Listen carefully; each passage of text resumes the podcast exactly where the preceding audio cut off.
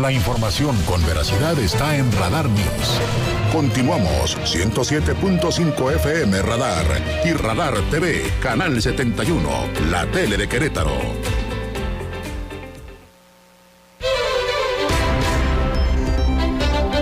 Seguimos y después de haber estado con la información de los deportes, de haber viajado a Los Ángeles en el segundo día de trabajos de la Cumbre de las Américas, que será inaugurada formalmente mañana, de platicar de la postura mexicana, de la sociedad civil que representa a nuestro país allá, de ver cómo vienen estas cosas. Analicemos ahora el presente y futuro de, la política en México, porque el proceso electoral en seis estados de la República este domingo nos dejó ya los eh, marcadores, los resultados electorales. Falta la entrega de constancia de mayorías, no creo que se vaya a judicializar ninguna elección a, ninguna gubernatura y, tenemos ese 4-2 eh, en favor de Morena por eh, contra de la alianza Vamos por México PAN, PRI y PRD. Pero está dejando mucho más. Y va a dejar otras cosas, va a reacomodar a las fuerzas políticas en varios estados y sobre todo en Querétaro. ¿Por qué en Querétaro? Pues porque el PAN nacional está nutrido de figuras destacadas de la queretanidad política y que mueven a grupos. Le hace con Marco Cortés a Ricardo Anaya, hoy a su vocero nacional, Marcos Aguilar Vega y otros políticos. En contra están grupos como el de Francisco Domínguez, el de Damián Cepeda, el de Martín Orozco, el de Madero, en fin, hay cosas muy interesantes, pero dos figuras queretanas prominentes ahí arriba, ¿no? Anaya y Domínguez, con todos quienes le siguen. ¿Qué va a pasar esta semana? Habrá cosas importantes. Hoy estuvo en Querétaro para asistir a la inauguración de la Ciudad de los Niños, un megaproyecto cristalizado por la Fundación Josefa Vergara, del que hablaremos más adelante, Pancho Domínguez. Y por supuesto, todo mundo se fue con él para saber qué planes tiene. Saludo en la mesa para el análisis y la reflexión. Ayer tuvimos aquí a la clase política, tuvimos a politólogos, pero militantes de partidos. Hoy tengo a un experto, a un sociólogo a un gran periodista en su momento, expresidente del Instituto Electoral del Estado de Querétaro, para reflexionar sobre estos asuntos. Efraín Mendoza, ¿cómo estás? Muy bien, Andrés, muy mucho gusto de estar de nuevo contigo. Gracias. Gracias siempre. Vámonos hasta el lugar de la noticia, ahí donde Andrea Martínez fue una de las compañeras periodistas que entrevistó a Pancho Domínguez, que por lo pronto eh, en el discurso se muestra cauteloso, dice, mm, no estoy aferrado a la dirigencia nacional, hay otros nombres que eh, podrían estar en lisa, pero lo que deja entrever, por exclusión, es que Marco Cortés no. Es obvio que no quieren a Marco Cortés. Es evidente. Vamos a escucharlo. Andrea Martínez. ¿Qué tal Andrés? Muy buenas tardes y también a todos los radioescuchas. Así es, justamente el día de hoy el exgobernador de Querétaro de visita aquí en el estado, Francisco Domínguez Servio, bueno, pues afirmó que efectivamente, y como bien ya lo, lo mencionabas, no se aferra a buscar eh, pues, la dirigencia nacional eh, del PAN, porque bueno, él ya lo hizo el año pasado, pero que hay otros compañeros como Martín Orozco o Damián Cepeda, que pueden dirigir al partido. Esto luego, bueno, también recordemos de que su nombre nuevamente sonó para buscar la presidencia nacional del PAN tras los resultados de la elección en seis estados del país. Escuchemos con esta declaración que nos daba al respecto el exgobernador de Querétaro. Yo ya lo intenté una vez, eh, en octubre del año pasado, yo no estoy aferrado, hay varios compañeros que, pueden dirigir a nuestro partido, ahí van a ver, puede ser Martín Orozco, puede haber un regreso de Damián Cepeda, eh, vamos a ver, no necesariamente tengo que ser yo, ahí no hay que aferrarse a los puestos, y quien vaya, evidentemente sí lo acompañaré. Y bueno, también eh, pues reiteró que el Partido Acción Nacional perdió con los resultados obtenidos en esta elección del domingo, donde solo ganaron las gubernaturas de Aguascalientes y Durango, y es que bueno, añadió, si se suman los votos del PAN, no se llegó ni a un millón, mientras que Morena sacó dos millones trescientos mil votos. De esta manera, bueno, recalcó que la estrategia de la actual dirigencia nacional fue perdedora ante estos resultados. Y bueno, eh, ante ello también eh, dijo que el PAN debe hacer una autocrítica y que será la militancia la que decida qué tiene que pasar con el partido en el corto, mediano y largo plazo, así como si se continúa o no con la alianza con el PRI y el PRD. También, eh, bueno, Francisco Domínguez adelantó que el día de mañana tendrá una reunión con gobernadores salientes y con legisladores en la Ciudad de México para tratar este tema. Y bueno, finalmente Andrés, pues también se le cuestionó sobre es su gallo para el Senado de la República en el 2024, si Luis Nava, Roberto Sosa o Guillermo Vega, a lo cual, bueno, respondió que esa no son decisiones mías, así lo dijo, yo ya soy exgobernador, son decisiones del gobernador Curi. Eso fue lo que señaló en esta entrevista, Andrés. Esas son decisiones del gobernador Curi respecto a quién puede hacer el gallo varón para el Senado de la República, en fórmula, recordemos, eh, porque hay una fórmula mm, de mujeres y una fórmula de varones en el caso del Senado. Muchas gracias, eh, Andrea.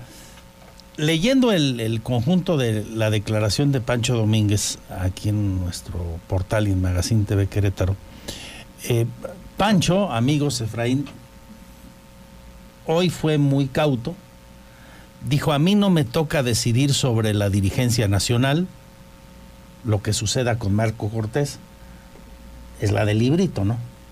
Pero mañana se reúnen influyentes panistas para, yo digo, si me permiten el término coloquial, medir el músculo, ¿no? Medir el bíceps. Y saber con qué van y cómo van. Pero de que van contra aquel, contra Cortés y su grupo, no hay duda. La estrategia fue perdedora. Lo de, dijo también Pancho, lo de Aguascalientes estaba cantado. Y lo de Durango lo ganó el PAN gracias al esfuerzo del gobernador y con un priista. No hay duda que la guerra intestina en el PAN está dada. Y a mí me parece que en el reacomodo que se vaya a dar en lo nacional y que va a afectar aquí, lo que sí ya va a permitir el resultado del domingo ese 4-2 es que emerja, que surja el grupo local Mauricio Curi. Fíjate, Andrés, que tú estás viendo a Francisco Domínguez eh, integrándose a un a la corriente interna adversa a Marco Cortés. Le podríamos llamar la corriente crítica de aquella Pues sí, sí, sí, de los años 80. Eh, y sí, efectivamente, van a mostrar músculo en esta reunión de, liderazgos intermedios, vamos a decirlo así, pero también los oí, yo lo vi ahorita ahí en, la, en la imagen, afilando cuchillos. Es decir, están iniciando el ajuste de cuentas al interior. ¿sí? Marco Cortés hacia afuera puede seguir con la pirotecnia de que yo lo escuché el domingo, Andrés, y de verdad dije que en qué mundo vivimos. Eh, aquí Kafka sería notario público, ¿sí? Porque este, frente a ese 4-2 tenemos un Marco Cortés que viene a decir que esta es una derrota de Morena y del presidente de la República, ¿sí? Entonces, qué bueno que haya estos, estos juegos al interior que permitan también asumir la realidad.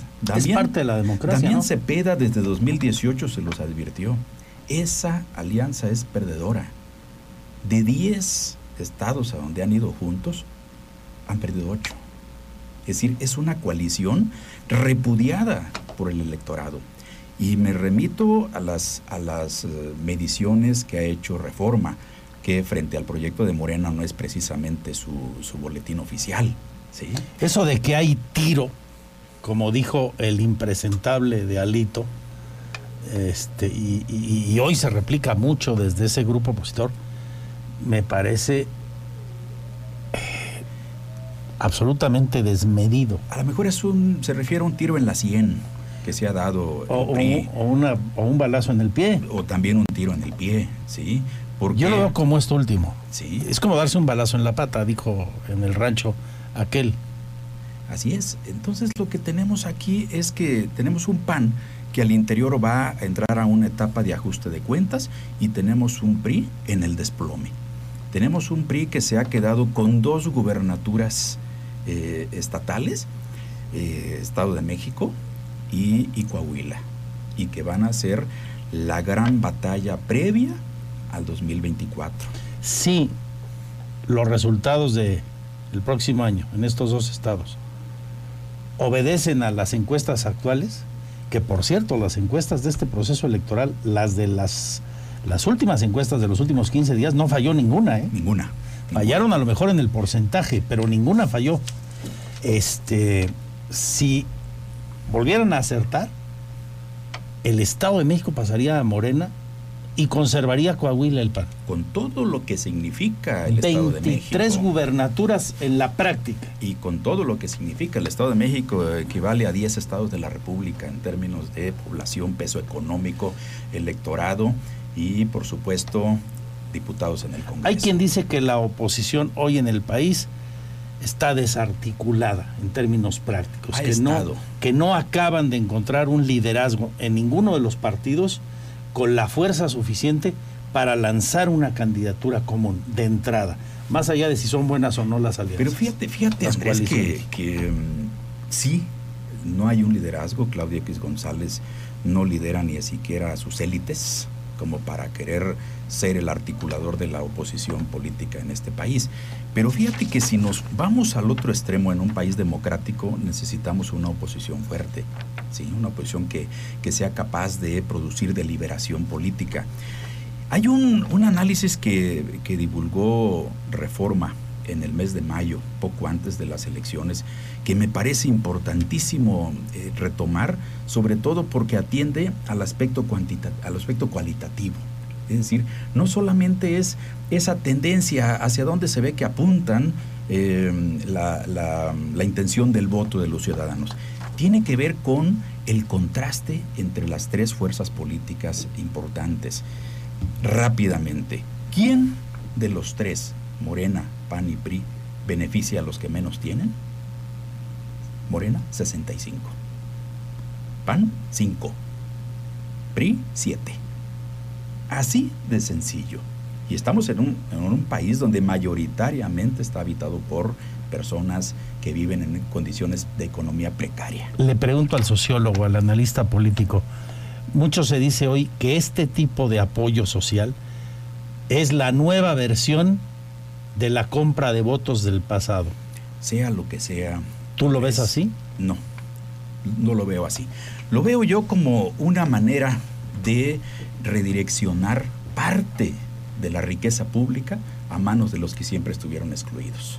Que tenga esta traducción electoral es inevitable. Ahí la estás leyendo. Aquí está. La estás leyendo, por eso me acordé. Es inevitable. ¿Por qué? Porque todo gobierno va a adoptar políticas públicas que le permitan confirmar su presencia en el poder. Sería absurdo pensar de otra manera. La siguiente pregunta. E ingenuo. ¿Se preocupa por la gente quién? Morena, 59. PAN, 8. PRI, 6. ¿Quién maneja mejor la economía? Este es un, un manazo de la población para todos los economistas que en coro todos los días nos dan las cifras de que este país se está destruyendo, de que este país va a la bancarrota y que este país las espanta las inversiones y todo eso. Eso ya no lo escucha la población. Mejor, maneja mejor la economía, Morena, 46. Eso dice la encuesta de reforma. Reforma. ¿eh? PAN, 9%. PRI, 8%. Con estos datos, difícilmente, y viendo los resultados electorales del año anterior y este, difícilmente en el 24, salvo que ocurriera un cataclismo al interior de Morena, difícilmente se la van a ganar. Como incluso el sector productivo de este país y de nuestro estado ha, ha reconocido, vamos, habría que ser muy necios para no leer esto. Así es. Yo entiendo que los dirigentes partidistas, eh, la clase política, en su discurso proteja hasta el exceso incluso, con una falta de autocrítica brutal, su marca, ¿no? Y diga, no, sí tenemos chance y, y vamos con todo. Y, pero en la vida real... Mira, eh, mira Andrés, en 2018, Uf. después del descalabro del PRI, Dulce María Sauri Riancho, expresidenta nacional, en ese momento presidenta de la Cámara de Diputados, es gobernadora de Yucatán, una figura notable, dijo en una reunión interna de expresidentes de partido y le escribió en una publicación de Yucatán, antes de ir a pedir el voto a la gente, el PRI debe ir a pedir perdón. Esto es fabuloso. ¿Por qué? Porque es una figura que... Eso es autocrítica. Esa es autocrítica. ¿Y qué hizo el PRI?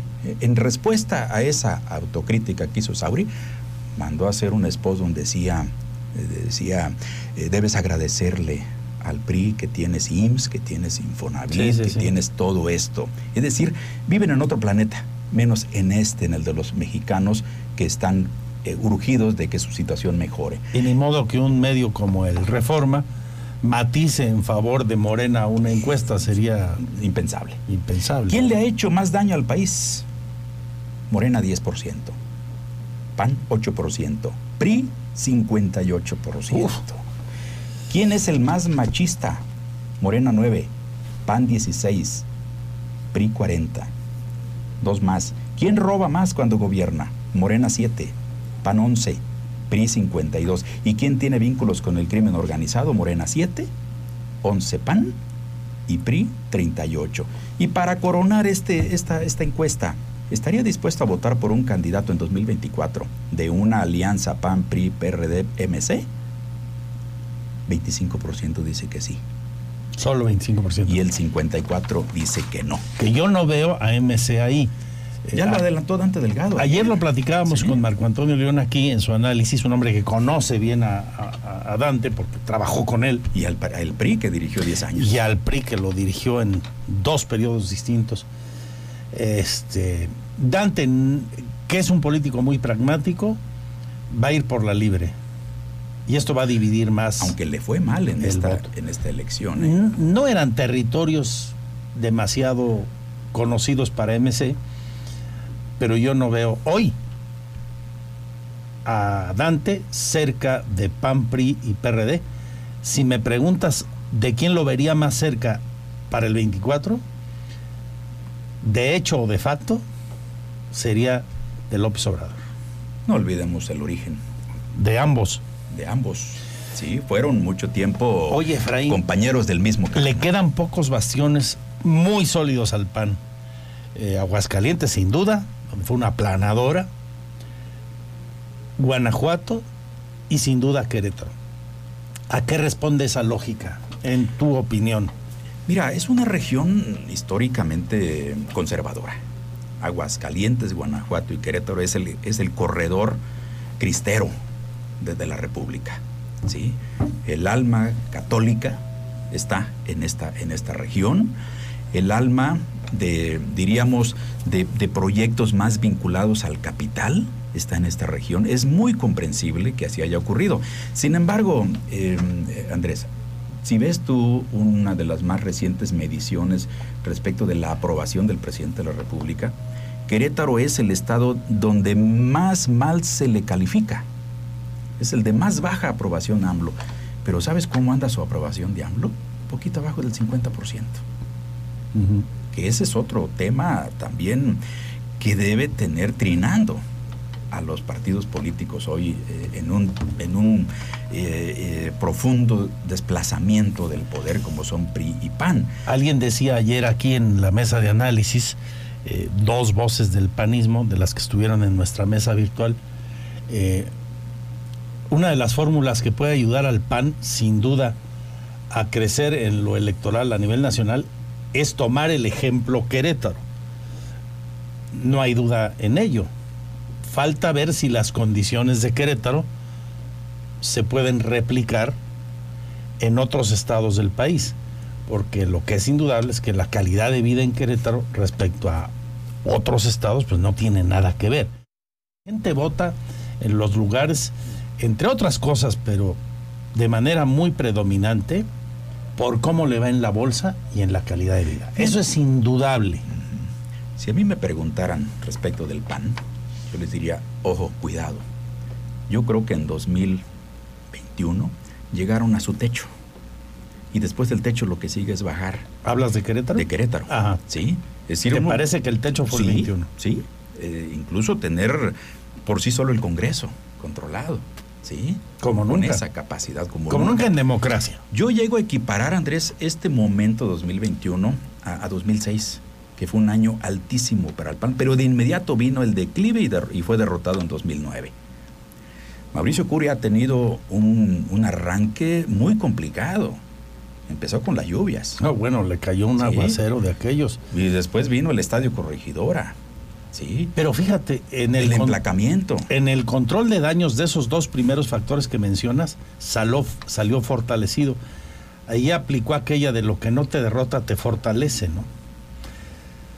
Pero sí, la clase política del PAN de Querétaro tendrá que eh, ver qué sigue y seguramente, no sé si estés de acuerdo conmigo, lo comentábamos al inicio, veremos ante la lucha en lo nacional emerger el grupo político de Mauricio Curi. Sí. Un y- cuadro Mauricio Curi. un- Y, y- y no pasemos cuadro por alto político. la suerte del, del precandidato presidencial queretano, que es queretano, el más posicionado en las encuestas, que es Ricardo Anaya, cuyo ¿Qué paradero... es el grupo Marco Cortés? Y cuyo paradero desconocemos. Es el grupo Marco Sí, Cortés. ¿no? sí. Ah, Marco Cortés Vamos, es, pero es la figura... es un grupo. Al margen de ese grupo es la figura mejor posicionada en, En las encuestas, sin mediciones. duda. Sí, muy por encima el doble o el triple de otras figuras. que tiene lógica, fue Sí. candidato a la presidencia hace apenas poco más de tres años, recorrió todo el país, etcétera, y, y sigue vigente. Muy bien, pues te agradezco mucho. Se- esto se, se está poniendo muy bueno para el 24, ¿no? Sí, desde luego, van a ser tiempos, eh, ha dicho el presidente de la República que estos dos años que siguen van a ser de paso redoblado. No sé exactamente de qué esté hablando, ¿verdad? Porque en términos legislativos poco margen de maniobra tiene, a menos que se reconfiguren Sí, no, ya en, ya en- no. en la Cámara eh, estas, este posicionamiento de las fuerzas. Decía ayer Marco Antonio León, para quien no nos escuchó en la emisión de este pasado lunes, y a propósito de esto que dijo el presidente, ese paso redoblado al que te refieres, dicen que en, las, en los corrillos nacionales hay quien piensa, piensa que eh, el presidente está tan comprometido con su proyecto en la 4T, o tan este, eh, obsesionado en que perdure, al menos un sexenio más, que si fuera el caso pediría licencia para hacerse dirigente de Morena y hacer campaña. A mí me parece desproporcionado, entre otras cosas, porque creo que no lo va a necesitar. No lo va a necesitar, pero nada, nada hay que descartar. Él Por ese paso redoblado. Sí, es impredecible. Nos ha acostumbrado a las sorpresas. Ahora, de que él no quiere perder mañanas. y de que va a hacer todo lo necesario. Y si este fuera el caso, podría recurrir. Y que hay que, No hay que notar nomás para cerrar. Eh, sí, Pero con 22 o 23 estados manchados de guinda, con el guinda eh, eh, en, en las urnas, difícilmente le haría falta. Y no olvidar el origen del movimiento social que él encabeza. Sí, que más que un partido es un es movimiento. un movimiento Sí. social amplio y que es creciente. Y en lugar de que podamos hablar de que empieza ya un declive del presidente, él está con resultados No baja en las encuestas. mostrando siempre en la misma dirección. Para cerrar eh, este ciclo de, análisis, yo no sé si usted esté de acuerdo conmigo, pero los queretanos, quienes aquí eh, vivimos, eh, porque nacimos o llegaron a Querétaro, tenemos un doble privilegio en el análisis de nuestra realidad. Tenemos una de las grandes, vivimos en uno de los territorios de gran fortaleza del panismo y al mismo tiempo somos testigos de la gran fortaleza de Morena en lo federal. Sí, sí. Y tenemos a un gobernador que siendo panista y con alta votación, ha comprendido las ventajas que tiene para Querétaro estar alineado, estar no en confrontación con el presidente de la República. Es bien interesante esto. Bueno, muchas gracias, Efraín Andrés, Mendoza Zaragoza. como siempre, es un gusto. Es un placer estar con esta, la más importante audiencia del centro del país. Tengo mucho más que contarle y 15 maravillosos minutos para poder hacerlo.